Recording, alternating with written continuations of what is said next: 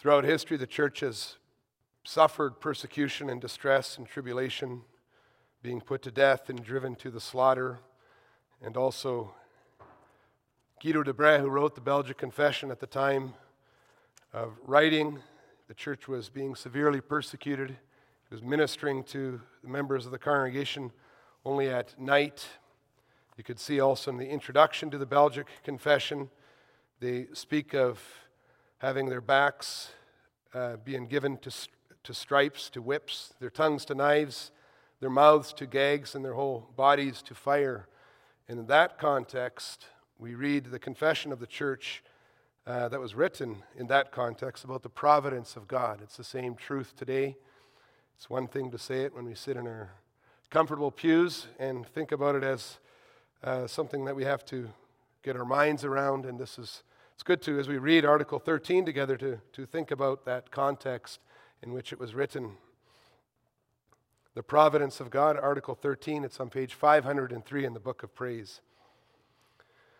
We believe that this good God, after he had created all things, did not abandon them or give them up to fortune or chance, but that according to his holy will, he so rules and governs them that in this world nothing happens without his direction.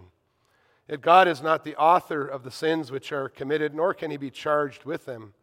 For his power and goodness are so great and beyond understanding that he ordains and executes his work in the most excellent and just manner, even when devils and wicked men act unjustly. And as to his actions surpassing human understanding, we will not curiously inquire farther than our capacity allows us. But with the greatest humility and reverence, we adore the just judgments of God, which are hidden from us, and we content ourselves that we are pupils of Christ, who have only to learn those things which he teaches us in his word without transgressing these limits. This doctrine gives us inexpressible consolation, for we learn thereby that nothing can happen to us by chance but only by the direction of our gracious Heavenly Father. He watches over us with fatherly care, keeping all creatures so under His power that not one hair of our head, for they are all numbered, nor one sparrow can fall to the ground without the will of our Father. Matthew 10, verses 29 to 30. In this we trust, because we know that He holds in check the devil and all our enemies so that they cannot hurt us without his permission and will. We therefore reject the damnable error of the Epicureans who say that God does not concern himself with anything but leaves all things to chance. Beloved Church of our Lord and Savior Jesus Christ, our God is very holy. Holy, holy, holy is the Lord God Almighty. He is eternal, infinite, almighty, transcendent, and completely set apart from the world that he created. The discussion that Job had with his friends, it ends with the simple conclusion that we also sing in Psalm 115, that we sang in Psalm 135, that God does what he pleases. Our experiences and our reasoning as creatures on earth are not sufficient to allow us to comprehend the fullness of His glorious majesty. We can only learn about God from what He has revealed to us. When we see what appear to be two contradictory statements about God in the Scriptures, we act in humble faith and acknowledge that every statement of Scripture is true. Both are true because God is true and He is holy. God does not justify himself to us, and we do not need to justify God to anyone. He is holy. Like the seraphim in Isaiah 6, verse 2, who stood in the presence of the holy God, yet covered their eyes in humble recognition of their limitations, we too recognize that God's glory far surpasses our own understanding. And we, we sang that in hymn 5 stanza 3. Well, when we think about God's providence, we reach the limits of our understanding. At the same time, we confess that there are things that we can know and we can cling to for comfort. God accommodates himself to us so that we may have all that we need to worship him rightly as finite creatures. In our confession in Article 13, the church repeats everything that God has said in his word even though we might be incapable of combining everything together in a way that satisfies every aspect of our finite, created, and fallen and curious minds. Although we cannot understand everything, there is a lot to say, and I preach to you the gospel of God's providence under this theme. The Lord is actively involved in the direction of all things. We'll see that He carries out His plan he dealt with evil and He watches over us. How do you explain your existence and the purpose of your life? It's a question of worldview. What's your view of the world? That's a great question to ask people that you meet along the way.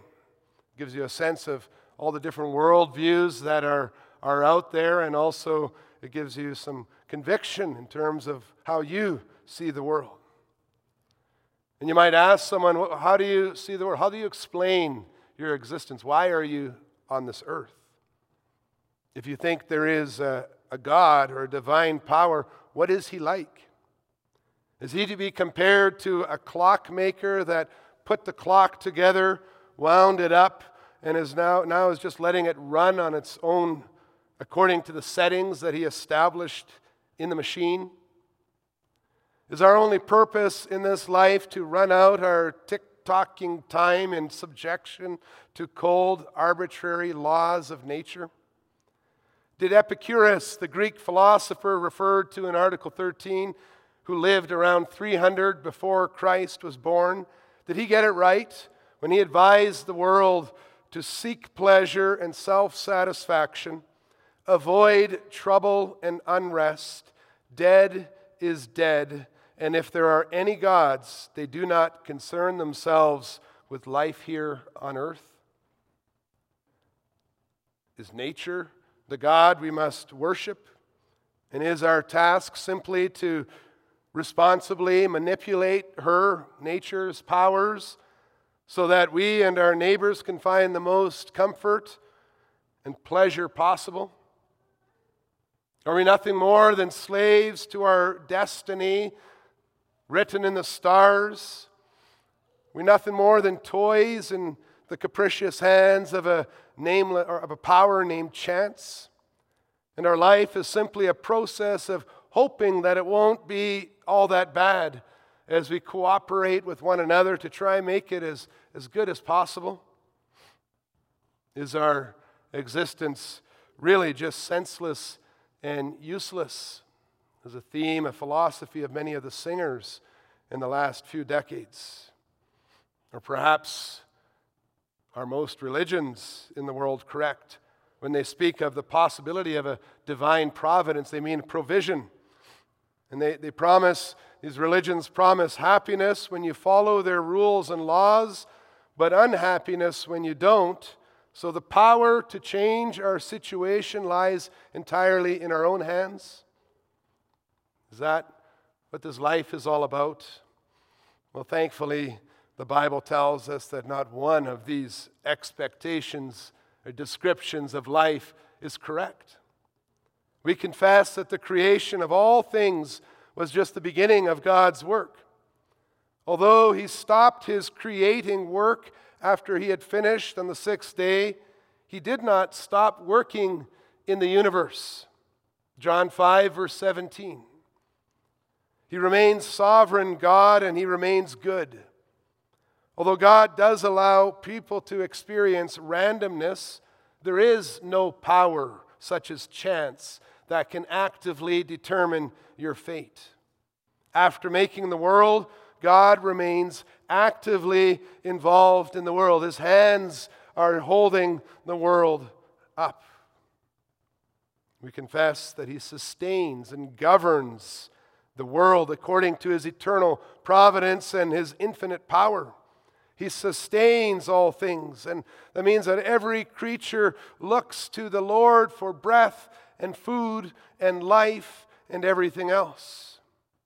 The boundaries of his dwelling place, the allotted periods of his life. You read about that in Psalm 104 and Acts 14 and Acts 17.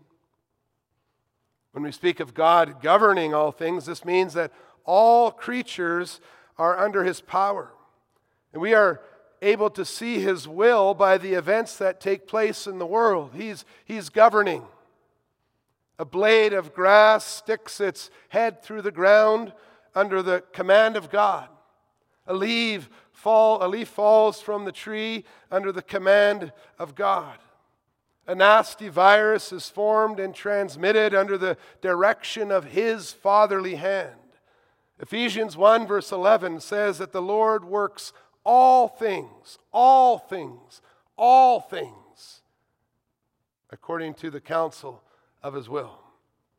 The Lord is both the architect who has designed and drawn his plan beforehand, as we read in Ephesians 1, and the engineer and the builder who is carrying it out. We cannot, as humans, we cannot always see the, the big picture that God sees. We cannot see the big picture that God ordains and executes as we confess, but we can be sure that every experience we have in this life fits into that big picture, into the plan that He has in His hands. Now, in God's eternal plan and within His sovereign control, there is also human responsibility.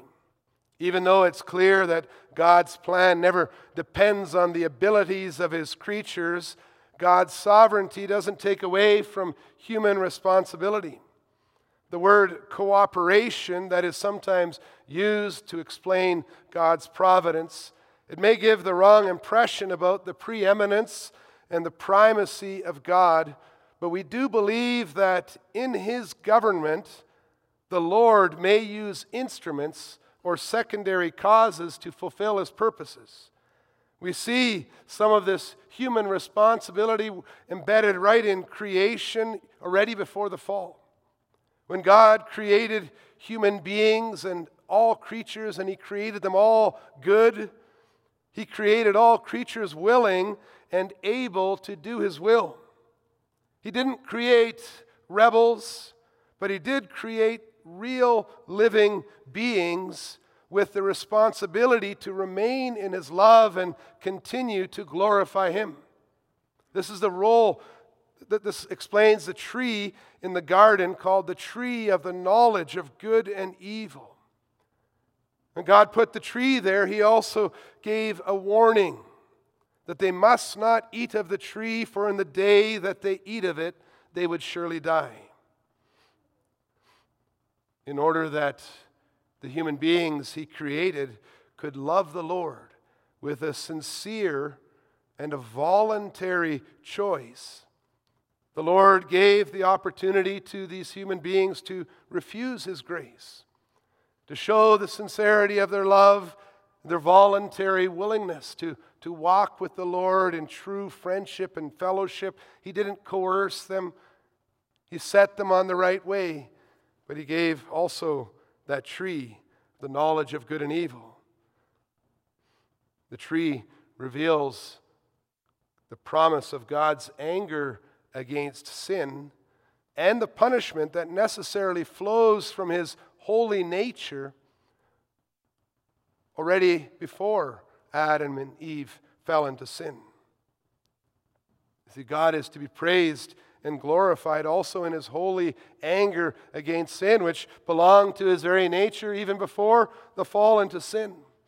And then the warning that God issued makes it clear that didn't, God didn't set people on a, on a crossroad of two equally attractive paths to see what they would do, but He placed them on the right way and then equipped them to love and trust and obey Him. James makes it clear that this was not a temptation, for God tempts no one. In spite of all this, sadly, Adam and Eve chose not to love God with all their hearts, and the promised curse upon all creation that is a part also of, of the holiness of God. It came to being, it was laid upon the whole human race and the whole world. Although Scripture shows a clear understanding of human misery, we, we can talk about the origins of, of the fall and in, of our own misery. The Scriptures also make it clear that this misery came as uh, from, from the human beings who chose sin. And so, God, who made everything good, is, as we confess, not the author of the sins which are committed, nor can he be charged with them. In fact, when God saw that sin had entered the world, he immediately promised that a descendant of Eve would crush the serpent and bring his people back to life in fellowship with him. As so clearly explained in Romans 5. We'll see this in our second point that God dealt with evil. And so there's evil in the world. You know that. God knows that. The scriptures show a clear understanding of that. We sang about that in Psalm 42. People look at you, they say, Where is, where is your God? You could divide this evil into two categories the evil of sin and the evil of suffering. The evil of sin and the evil of suffering. And the evil of suffering is usually the most central in our minds and our apologetics, our defense of the faith. The, the effects of the fall, such as brain injuries and mental disorders and cancer and degenerating health, they consume our attention. And our eyes fill with tears as we think of that, as we think of all those who have seen the evil of war and gas chambers and rape and infanticide and abuse fallen angels, sinful natures, degeneration, decay, misery. They fill our world. And sometimes we have difficulty understanding how a good God could include this evil in his plan. Imitating a briefly famous defiant child activist before the experts and rulers of the world, we feel the urge sometimes to shake our fist at God and say to him, How could you? People feel this urge. How could it be a, a part of your plan to have some angels fall? And although we believe that you hold them in check, how could it be your will that you give them permission to hurt me? Why must I suffer so much from the consequences of the fall? What kind of God lets these things happen? What kind of God indeed? Let's think about that. That's the gospel. I proclaim to you today, He is the holy God who dealt with the root problem of evil, which is sin. And He dealt with that through His Son. Though evil of suffering is horrible, the evil of sin is first and worst, is the first and worst evil of all. The thought to shake your fist at the Almighty, holy, gracious God who made everything good the sin is the evil that brought death into the world as its wages. The only way to deal with the evil of suffering is to first deal with the evil of sin. The way you can see that our suffering is not the suffering of the innocent. We, will, we still see these selfish desires in our hearts that have been there since we were children. God's holiness had to be his holy justice had to be satisfied, and that could only be done with that punishment of eternal death. As God is active in blessing, so he is active in punishing. And that punish, punishment isn't just fending for ourselves without God, but mankind under the curse is, is suffering and experiencing guilt and suffering and death and attacks of the prince of demons under his hand, in God's hand.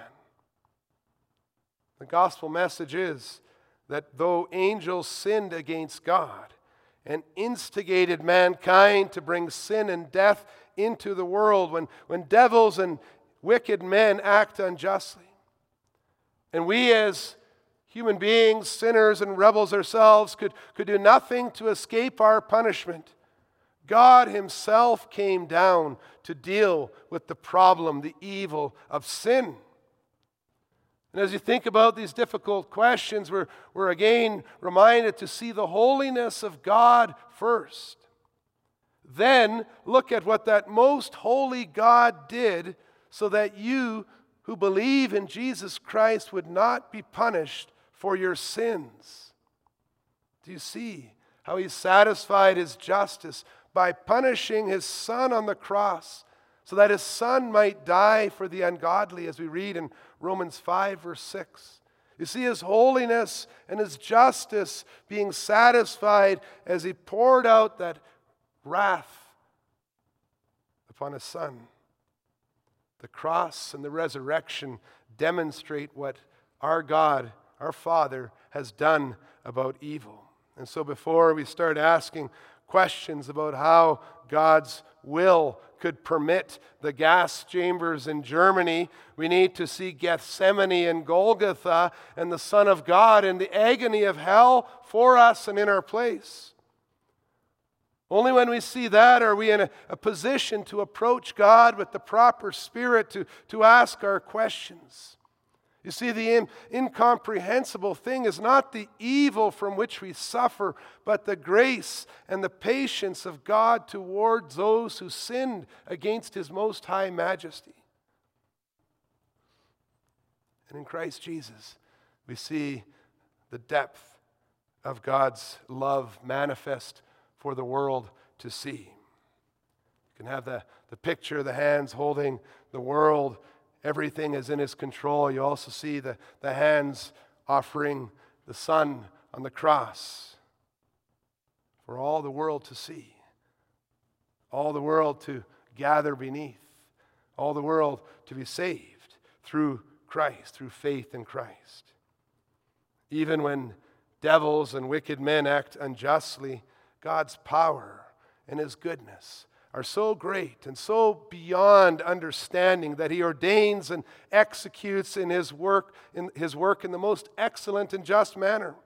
This is the holy god we serve who always loves us very deeply.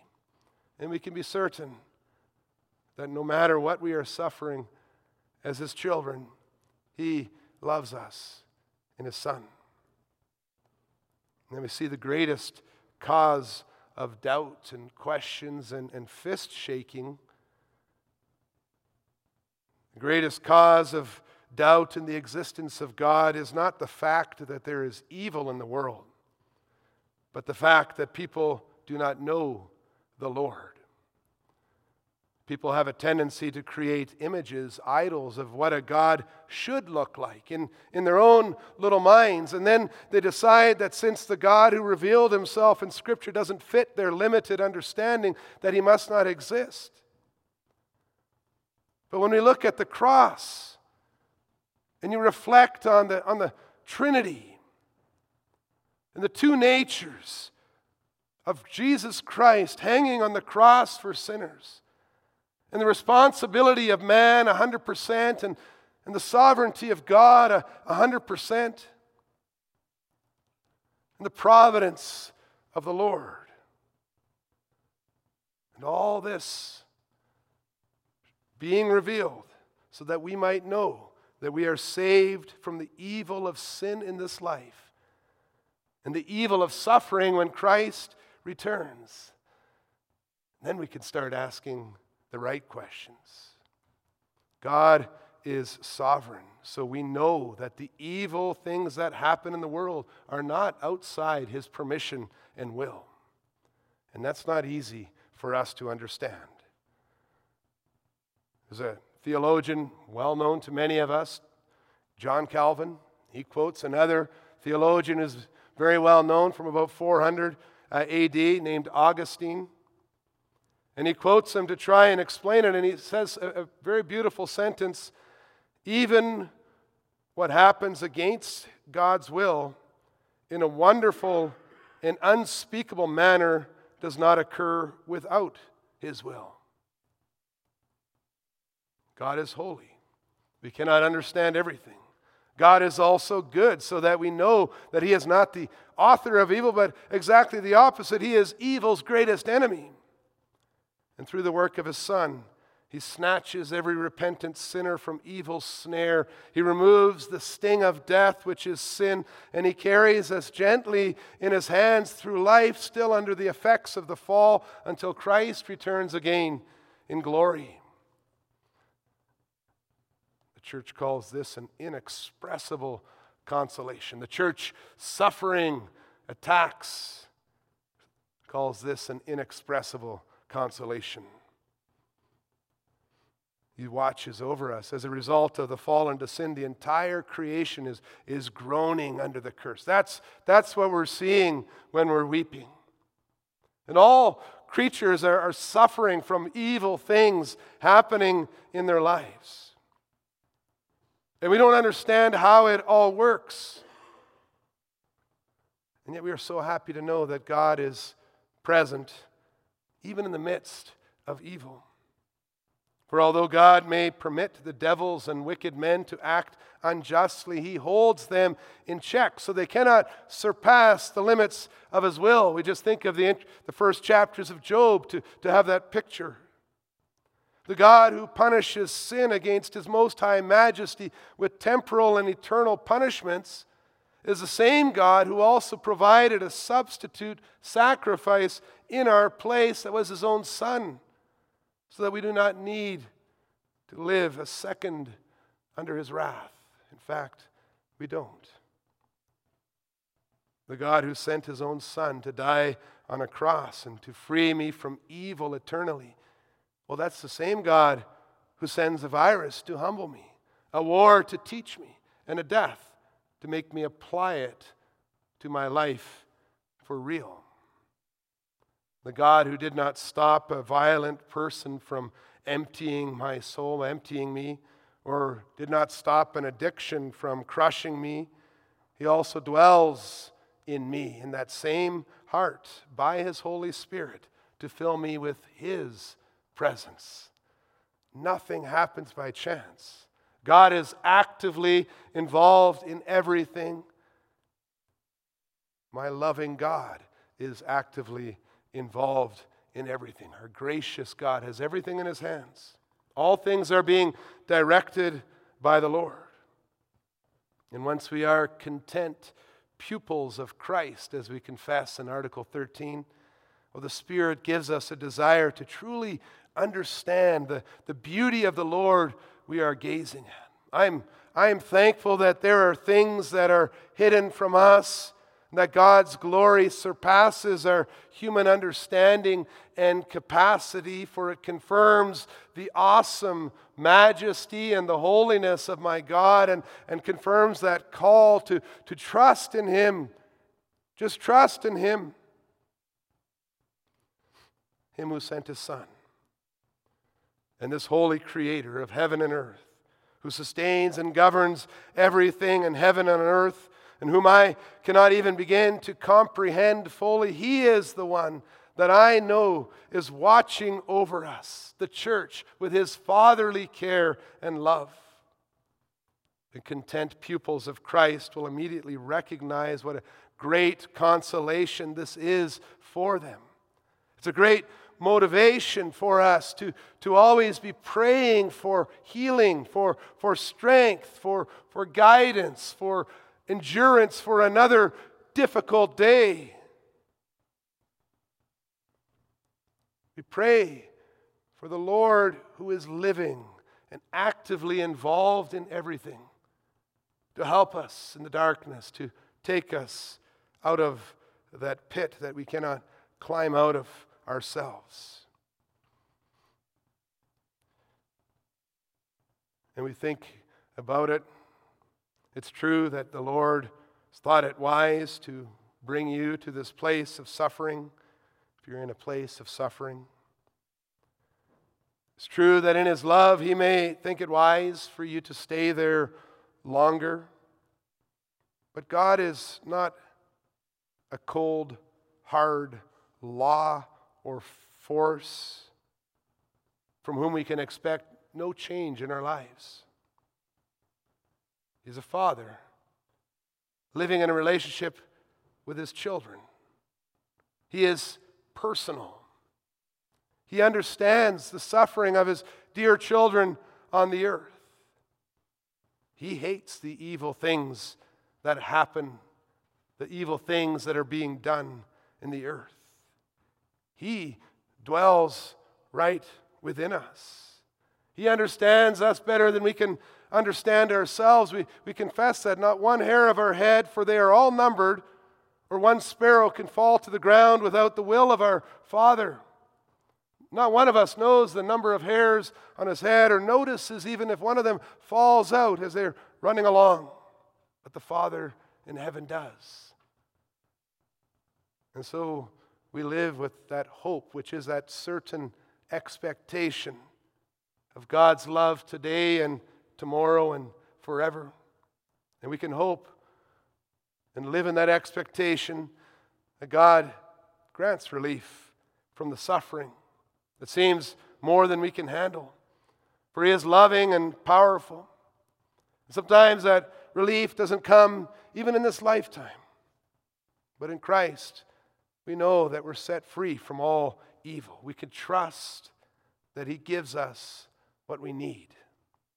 The God we worship is very holy, He is very loving. He does not abandon the work of His hands. Amen.